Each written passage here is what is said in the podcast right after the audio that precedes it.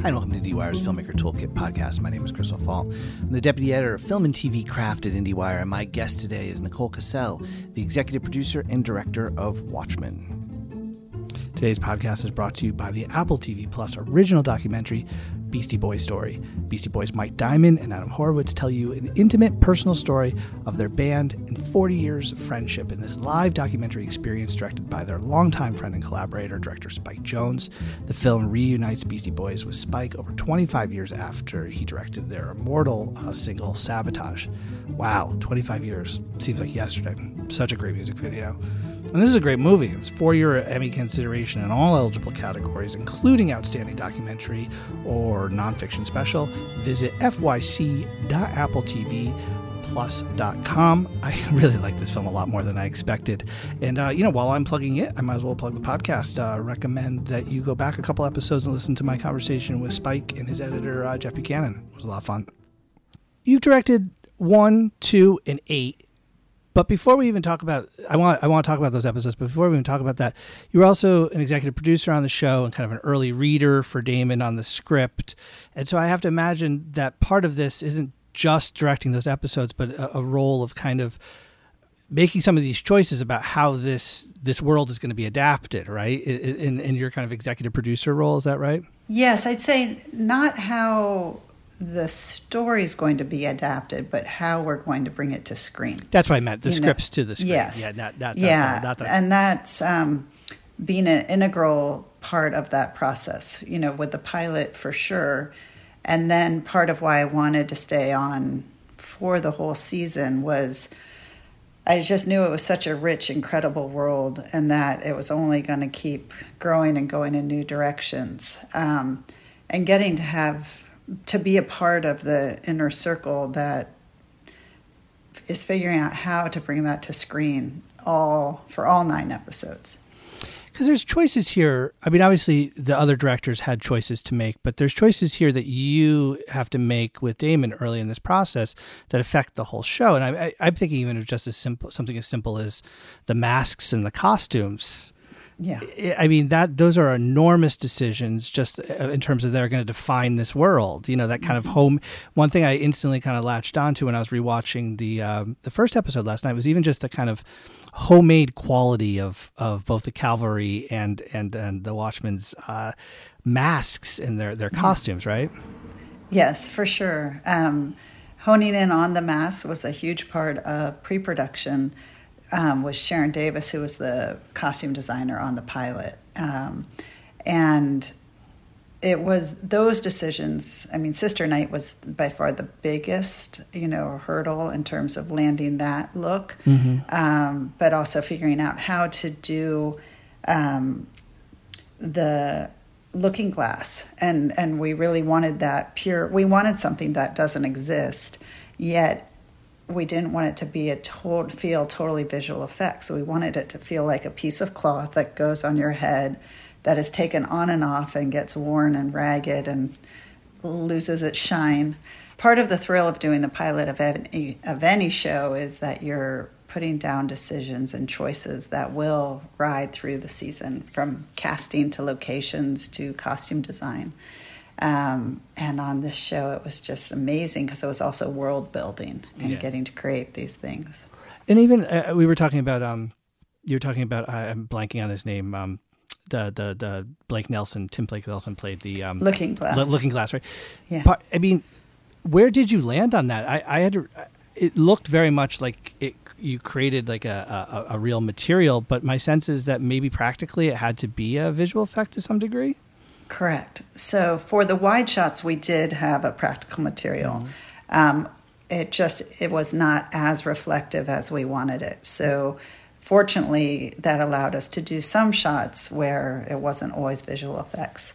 But when he was as close as we are, or even quite a bit further, it took a lot. Um, he, we it was visual effects, and so he actually wore. Um, a rig on his head. Tim Blake Nelson had to wear um, a green uh, mask, a headpiece with a GoPro on the front and the back that was recording everything. And then that material is what went on the visual effects reflection of this of the fabric they created.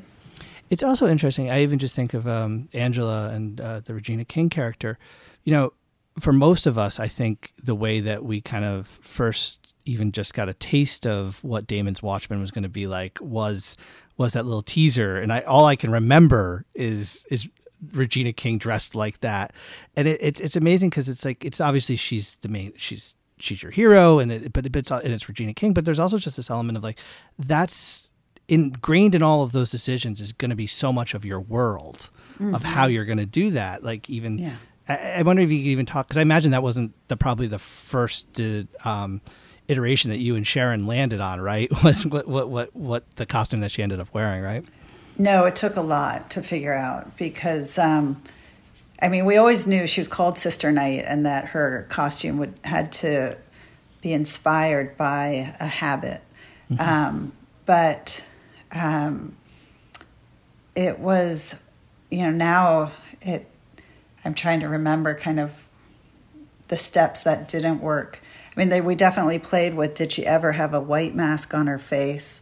Um, you know, we had the cinematographer very involved as well. Just what would that mean, filming at day, family at night, um, and finding the fabric that went on her face was really um, challenging. And then one day Sharen found that um, it's wonderful fabric because it has a tiny bit of texture. It's a tiny bit transparent, but on first impression, just black and does its job of completely masking her. Um, and then the hood, um, it, I don't think it had a hood initially, and I there was just constant texts and emails flying between Damon and Sharen and um, and me and a couple of us CC'd on this, and Damon just kept on feeding, you know, res- things like as sources of things that he was responding to, and one of them was a hood, um, and obviously for many reasons it became apparent why that was essential, um, or so great of reference.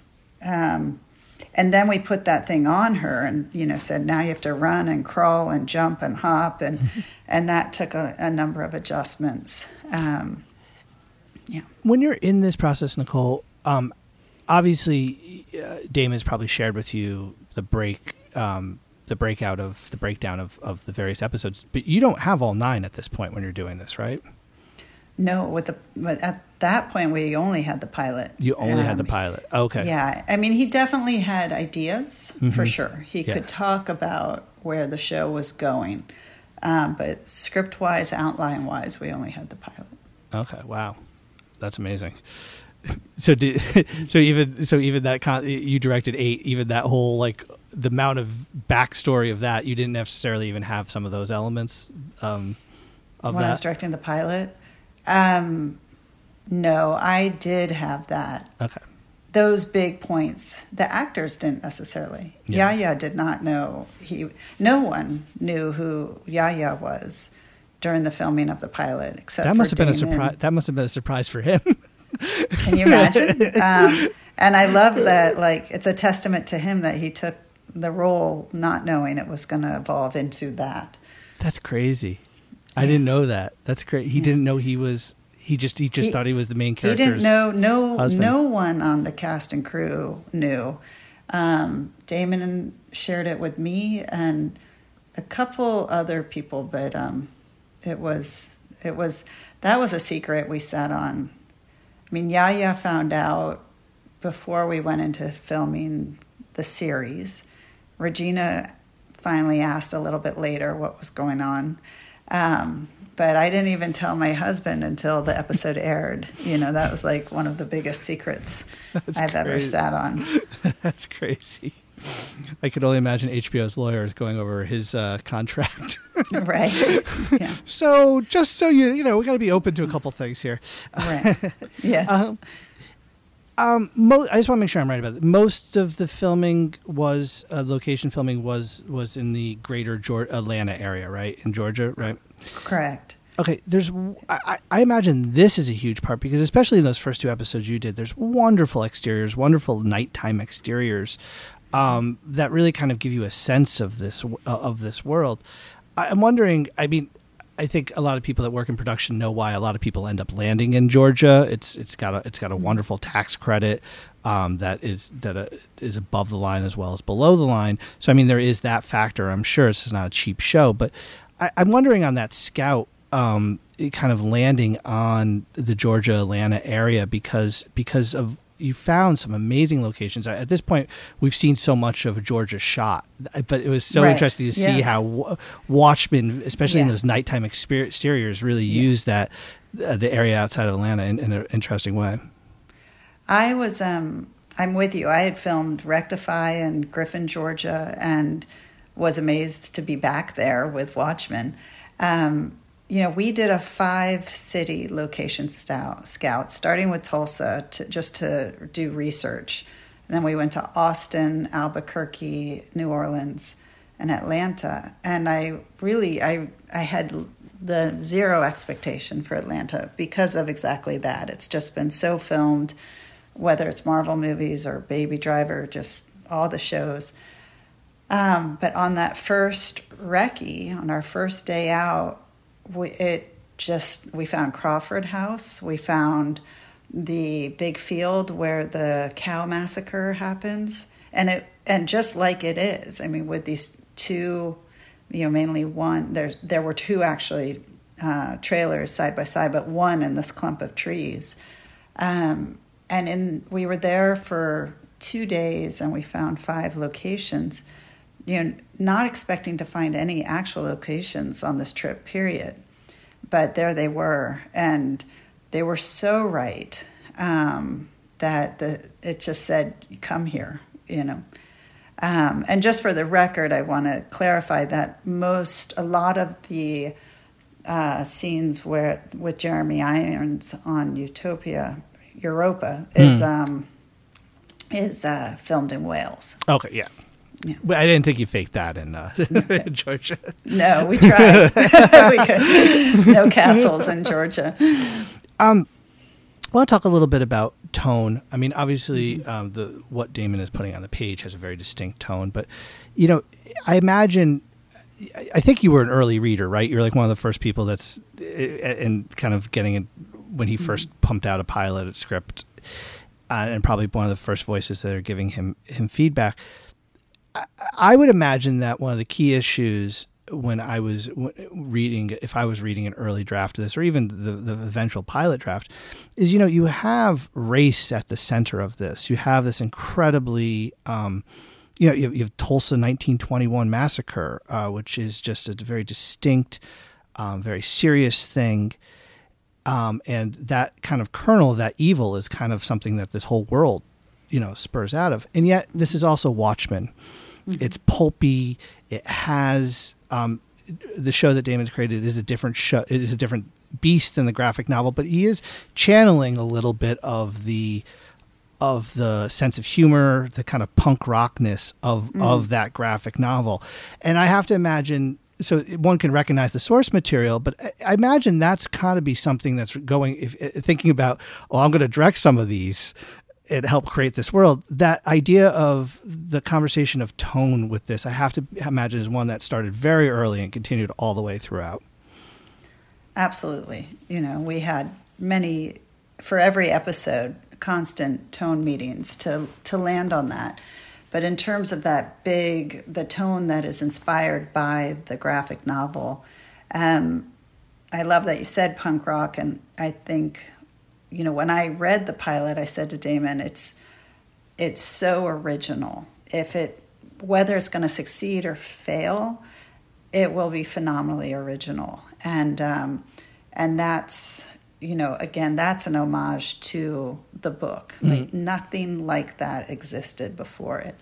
Um, and I didn't I didn't think of it as pulpy, you know. And I, I'd say I came to the script having only read the script. I did not read the book. And my okay. goal, first and foremost, I did after I got the job. Then I did a deep, deep dive and study for visual references, framing, and such. But tonally, I the writing in itself gives us these moments that are so out there, whether it's the squid falling or a shootout in a cow field. Um, I always my goal is always to bring to make it to ground the performance to make it feel like a real world. Um, when you say pulpy, that's what we saved for the American Hero story. Right. You know, that's the over the top, exaggerated, mm-hmm. um, pop pulp culture material. It seems as almost in directing that because um, you directed right the that was in episode two right the the television yeah. show. It seems as if almost the um, violence and the way that violence is in that television show almost became like a yardstick of okay we're we're over on this side of this right it, it, right. it, it it's almost made to feel like a contrast to a degree right i exactly you know it's it's extreme to me it's it's our comment on where kind of violence has gone in in our media a lot, mm-hmm. um, or that's how I felt about it. Um, you know, and that the violence within the actual real show is it's definitely extreme, but not insane. Mm-hmm. you know, and that's all subjective, but mm-hmm. that's how I felt about it. It's interesting. One one sequence along these lines that really stood out to me was um, uh, was is it is it Nixonville? Is that the is that the uh, in, yeah. okay in episode two?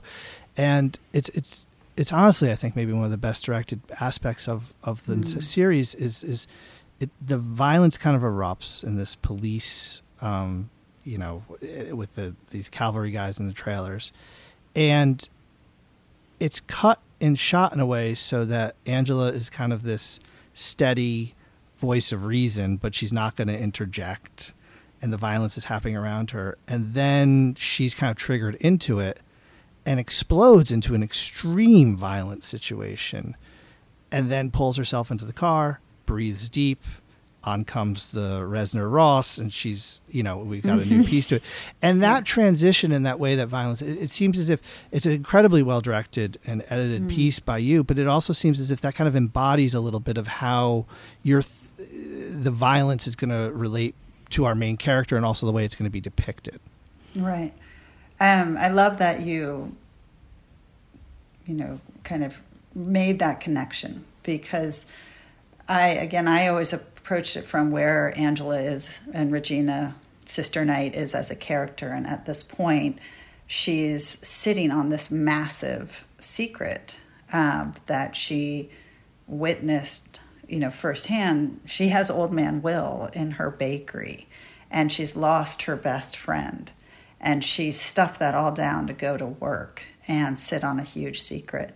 Um, and when that man gets her, her rage, you know, she's triggered and she overreacts, and and she knows she does, you know, and that's what we see her pull it back together in the car. Um, and I think that's, you know, I think definitely a reference for how um, how big our action pieces go um, as a comment on you know just kind of what we're all sitting on all the time right now and you put that right into the pilot as well you know the first time she kind of goes into uh you know uh the bakery, I suppose. You know, she she just basically grabs someone out of a trailer, and he ends up in like almost the equivalent of a Guantanamo interrogation room. You know, it's right. it's it's it's it, it it's it's that stuff is right there right from the start. Um, it's it's it's an interesting thing to to think about in the sense of w- what is also a very fun show and a very action packed show that it's that you're able to find that balance because I don't I don't the ideas might be there in the script but I don't know that executing that or finding that balance and how it's shot is something that is is a, an intu- intuitive thing of just script mm-hmm. to screen. I have to imagine that there's a lot of thinking about that and how you're going to handle that. I I actually think it's mostly intuition. You know it that is. it's how I um, again just making it driven by what she's feeling in that moment. Um, and the fact, I mean, I think she's a very tricky lead character in that she's very morally ambiguous. And it was challenging for me to at times direct her to do things that I wish she wasn't doing. You know, she shouldn't go in the bathroom and beat you know information from someone yet i still love her and i want her to be badass mm-hmm. so i had to at times put that moral judgment away mm-hmm. and trust that the show as a whole is exploring that precisely and will give us answers or resolution. Um, but I'd say that's probably those were probably the hardest moments I had when I um, was upset with her for what she was doing, and then you know, and I would have to talk to Damon, and he'd remind me again when we come back to the source material that mm-hmm. the tone of the source is very cynical. Yeah. Um, and and he had to remind me that sometimes because maybe I'm less. And the minute he'd say that, it'd be like, okay, I, I am on it again.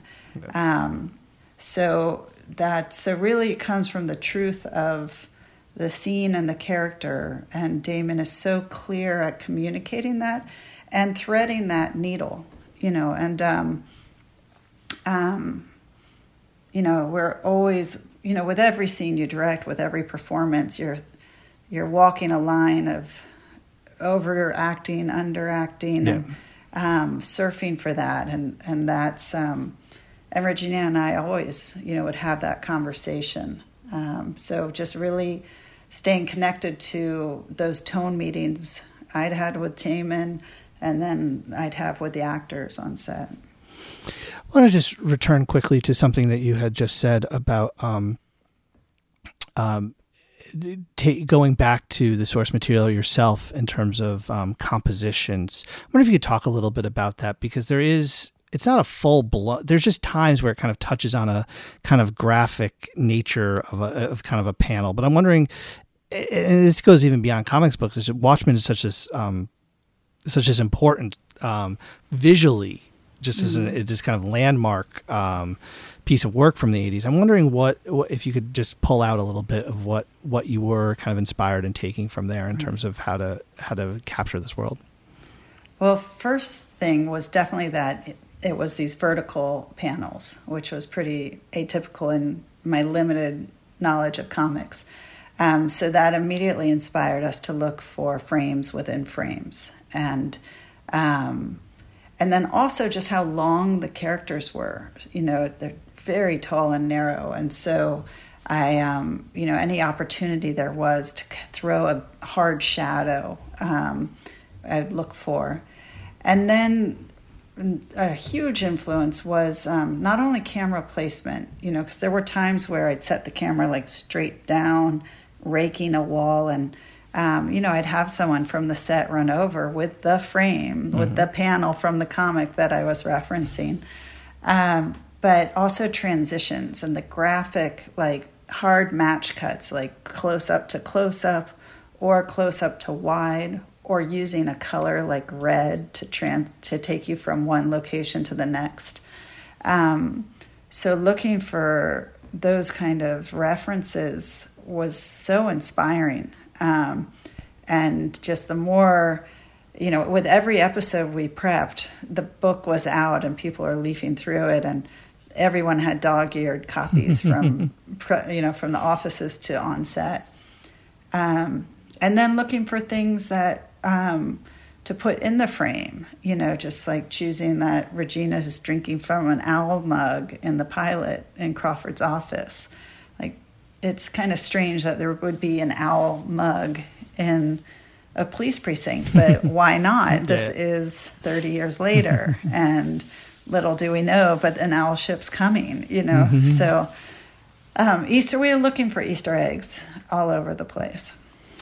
Uh, in in the first uh, episode, uh, there is the moment where um, uh, Angela does go to the bakery for the first time and and kind of transform into to her, for lack of a better word, superhero character. Um, you know, it, it's a really interesting sequence, but I want to talk a little bit about the use of music. Um, mm-hmm. You know, that scene is now in our heads, having seen the finished product, so defined by you know what is it uh, uh Nun with a motherfucking gun you know yes. and it just it yeah. just become this it, it, blows my i went on spotify the other day it's like you would think life on Mars is the most listened to thing, but it's not. Right. It's it's it's that it's that track. Oh, it, amazing. and and I'm just curious though, from a directing standpoint, I have to imagine you're thinking, okay, I know this is going to be driven somewhat by mm-hmm. by a music there, but I'm I'm wondering how that comes along and how much um, you know, Atticus and Trent are involved at this point, or is it something where they're just really, really feeding off the kind of images that you do? Because it's just this beautiful marriage when you see the when you see the final right. product. Um, I did not have their music on set, mm-hmm. but I know that the editors had it in the editing room. Mm-hmm. Um, so I'd say I wasn't thinking about it as I'm framing it up. You know, it's um, for me um, I always work from the images 1st mm-hmm. you know, and then um, and then the editor gets the footage and comes up with, you know, does a first pass. Um, and you know, I I do. Um, so I actually I don't with a sequence like that I don't rely on the music or have a, any uh, assumptions. It's always the story I want to tell. You mm-hmm. know, how much information do we want to give? How do we want to reveal it? So it's it's for me it's visual. Um, and then it's super exciting to see mm-hmm. what the editor puts on it. And then Damon gets in there and he's just a guru of um, working with music and film. Um, so I put credit where credit's due. Like that, that's all Damon working with um, Trent and Atticus. And there's also an attitude in your images, like part of that attitude that's in there, and and, her becoming there. It's it's it's in those angles. It's in the movement there. So it's it's right. easy to see how they could feed off that. Um, I want to I want to skip ahead to to episode eight. Um, a god walks into uh, a bar. Um, you know, I know that you know this this concept of the way that John experiences time and the amount of exposition that's here and the amount of backstory that's here. I know a lot of this has to be figured out um, in the script, and Damon deserves an enormous amount of, of credit for how he's weaved so much exposition into what is what is a very has a, has an incredible narrative, dramatic thrust. But I have to imagine that that the whole idea of how we're going to move in and out of time and this applies to this episode, but it kind of applies to the whole show, is is is is time is a little bit in this episode in particular a fluid thing. Mm-hmm. But like that sense of moving between worlds and where we are, I, I imagine that some of the ways to solve this visually and how we're gonna uh, those conversations, it's it's something that had to be figured out, right? Yes. Um, episode eight was actually probably the hardest of the three to direct. Um, and uh, because it was a truly a, a puzzle and, and a calculation. You know, we had 25 pages of the two characters in the bar um, sitting. You know, it's two people sitting at a table, and I can't show one of their faces. Right. And how how to make that cinematically interesting.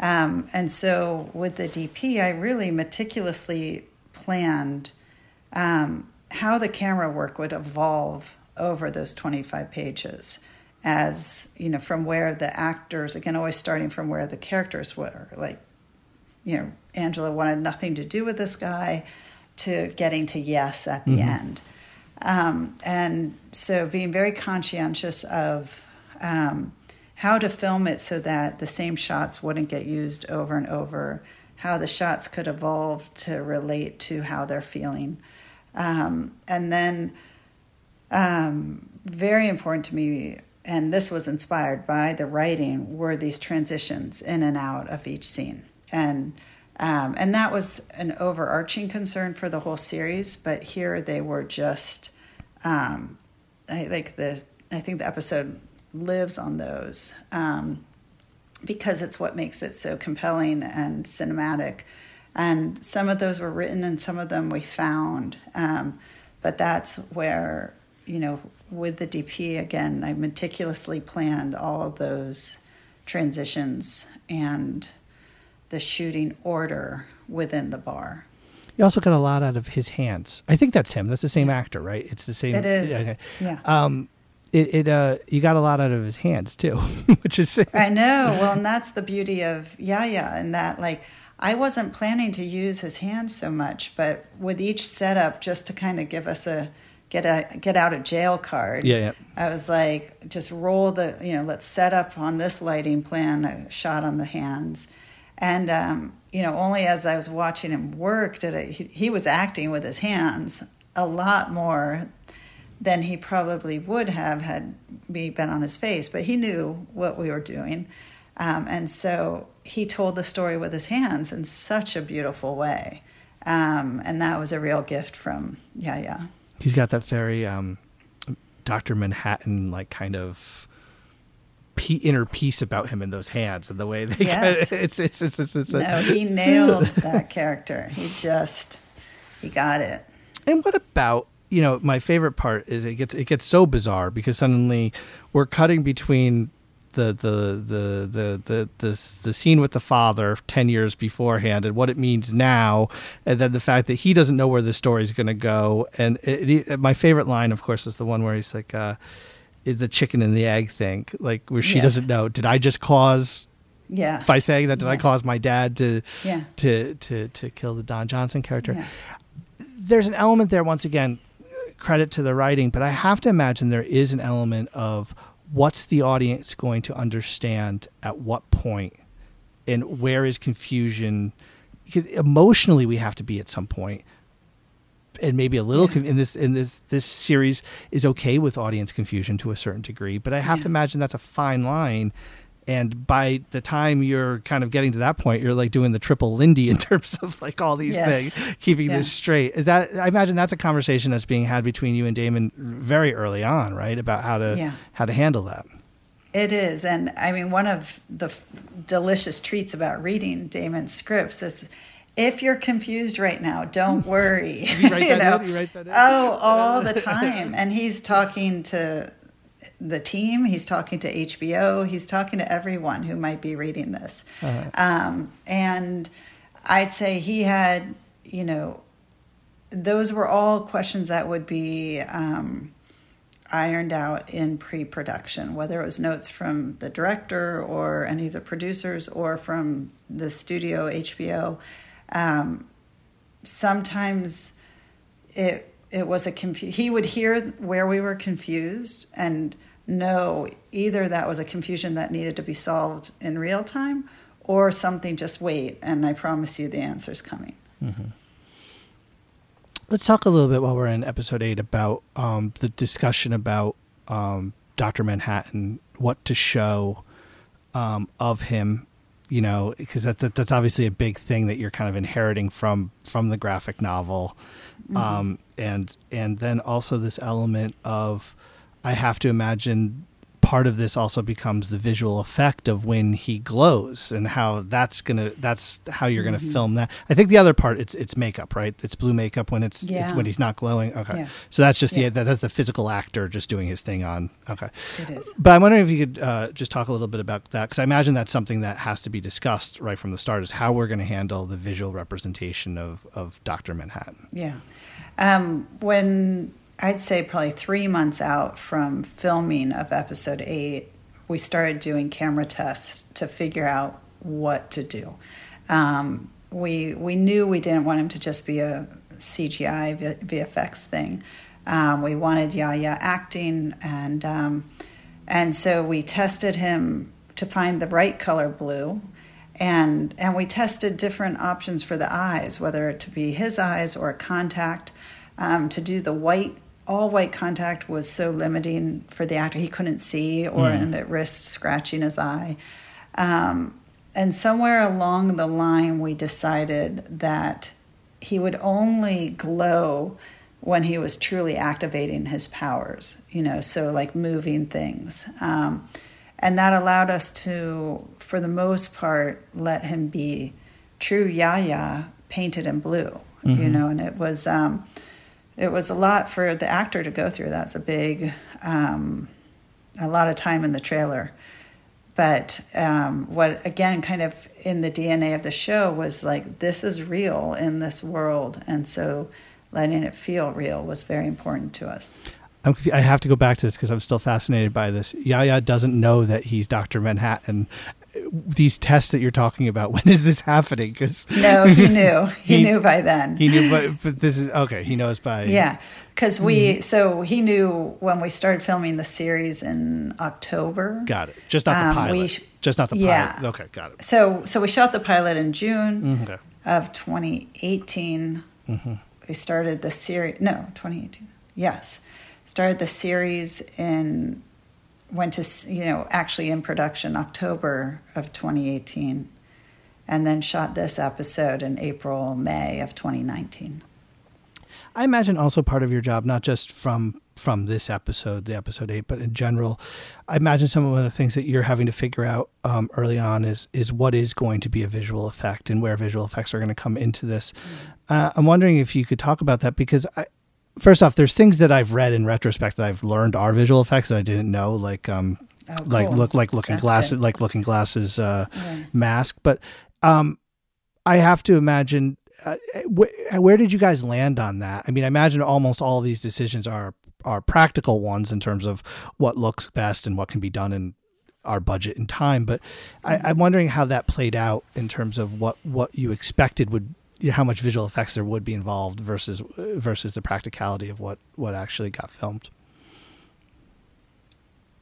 Um, I mean, this was it was a huge visual effects series, and from the beginning, we kept on saying it's not a visual effects show. It's not a visual effects show, but um, you know, as critical to the pre-production process as the DP and production designer costumes was our visual effects supervisor. And um, Erik Henry or someone of his team was always with us, um, whether we were in pre production or on set, um, because it was a constant discussion of.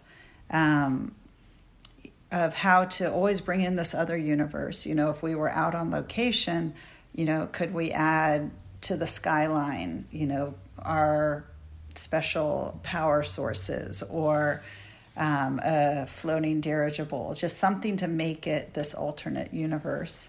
Um, and then, um, you know, and then the more obvious, you know, scripted things that would need to be visual effects, whether it's Looking Glass or, you know, squid or whatnot coming at us.